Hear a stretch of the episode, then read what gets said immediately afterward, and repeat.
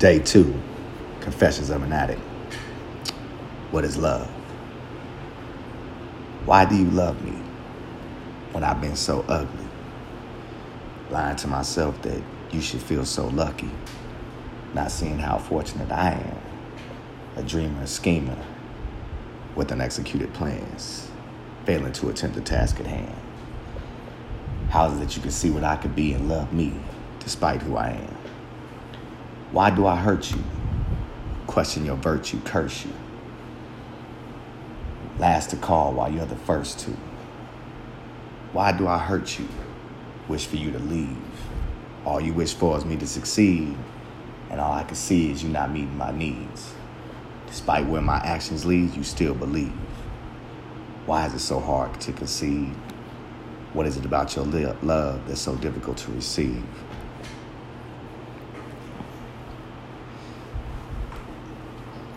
Steve, y'all, I'm, i think about that like love. Like, what is it? The action, the feeling.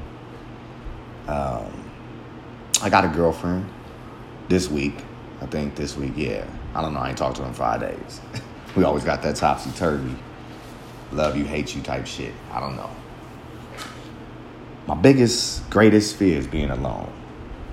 I see what that shit does, man. Ages you, makes you bitter, leaves you unhappy.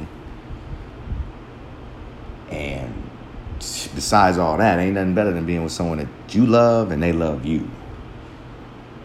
Problem with my fear of being alone is I fell for people that I didn't really love, and I just got off on the fact that they loved me.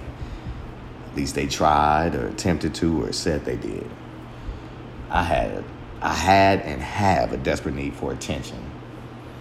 Didn't care from who, how, or what type of attention it was, negative, bad, be honest, and negative and bad, the fact that I love hurting myself. And so when others did it, treated me like shit, I probably loved them more. Anything. I just didn't want to be alone.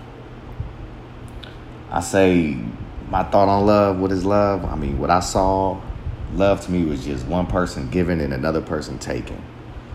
So for me, I gave only to see what I could take or get. And what I took was people for granted my mother has and is still a blessing. But I don't preserve it or try to keep that up or be appreciative of that fact. I don't show enough respect for all that she's done. Matter of fact, I downright resented her. I looked down at it all. All the work she put in to get us to this place of security was for what? Because the place that she got us in, and it wasn't her fault alone, I'm understanding that now, but the place how we were, you know, buses to school, seeing pops argue, fight, whatever, giving in to this man. Just saw it as weakness. But she truly is strong, truly a beautiful person. I felt like she should have gotten more out of life. You know, be selfish like my father. Here he was out here enjoying shit while we were suffering. Fuck everybody, do for self.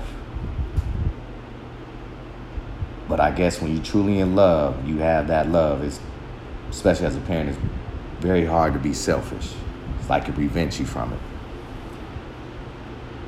My mom got us out of every bad situation and still get me out of the shit that I'm in. I apologize for not showing you the appreciation you deserve.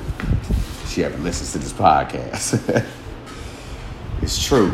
If a man doesn't respect his mama, he won't respect his woman. I even add to it if a man doesn't respect his parents, chances are he doesn't have any respect for himself.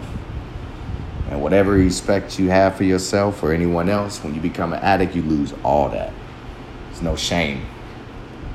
I mean, I grew up watching my dad come home, cuss my mom out to every you ain't shit, fat motherfucker, bad mother, everything he can do to get to her and make her vulnerable and give in. He broke her, you know, didn't give a fuck. But she was great when she gave him money and pussy. Yeah, I said it, yes, pussy. I actually did see my parents fucking. I mean, I didn't watch, know what I was watching at the time. You know, I'm sitting there just hearing noises and shit. Then I realized that certain images flashed in my head. Here I am, 20 something, sitting on the couch with my mom, like, you realize you fucked a crackhead? and now look at me on the same shit. It's got to be like some reincarnation or some what goes around, come around shit. Whatever you call it, I'm reliving it. to my addicts out there and the people suffering, keep up the good fight.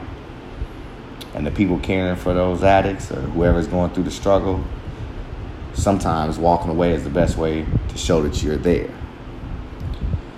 It's time for them to seek you out and do the same.